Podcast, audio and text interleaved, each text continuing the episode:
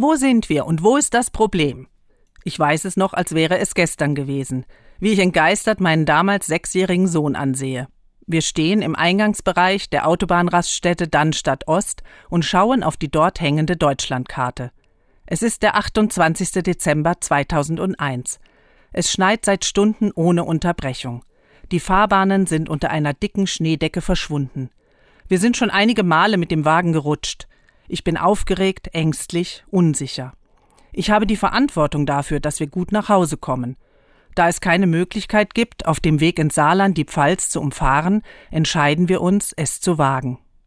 Wo sind wir und wo ist das Problem? Dieser Satz ist in unserer Familie seit diesem Tag eine geläufige Redensart.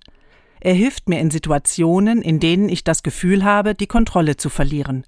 Dann ist es für mich wichtig, erst einmal meinen Standort zu bestimmen einen Schritt aus der Situation rauszugehen, mich quasi von außen zu betrachten.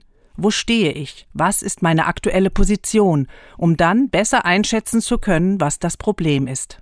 Wie die Geschichte damals ausging?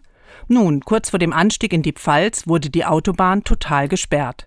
Wir mussten in Grünstadt abfahren, konnten einen Hotelbesitzer überzeugen, sein Hotel, das eigentlich zwischen den Feiertagen geschlossen war, für uns Gestrandete zu öffnen. Wir haben eine gute Nacht dort verbracht. Am folgenden Tag war der Spuk vorbei und wir konnten auf geräumten Straßen sicher unser Ziel erreichen.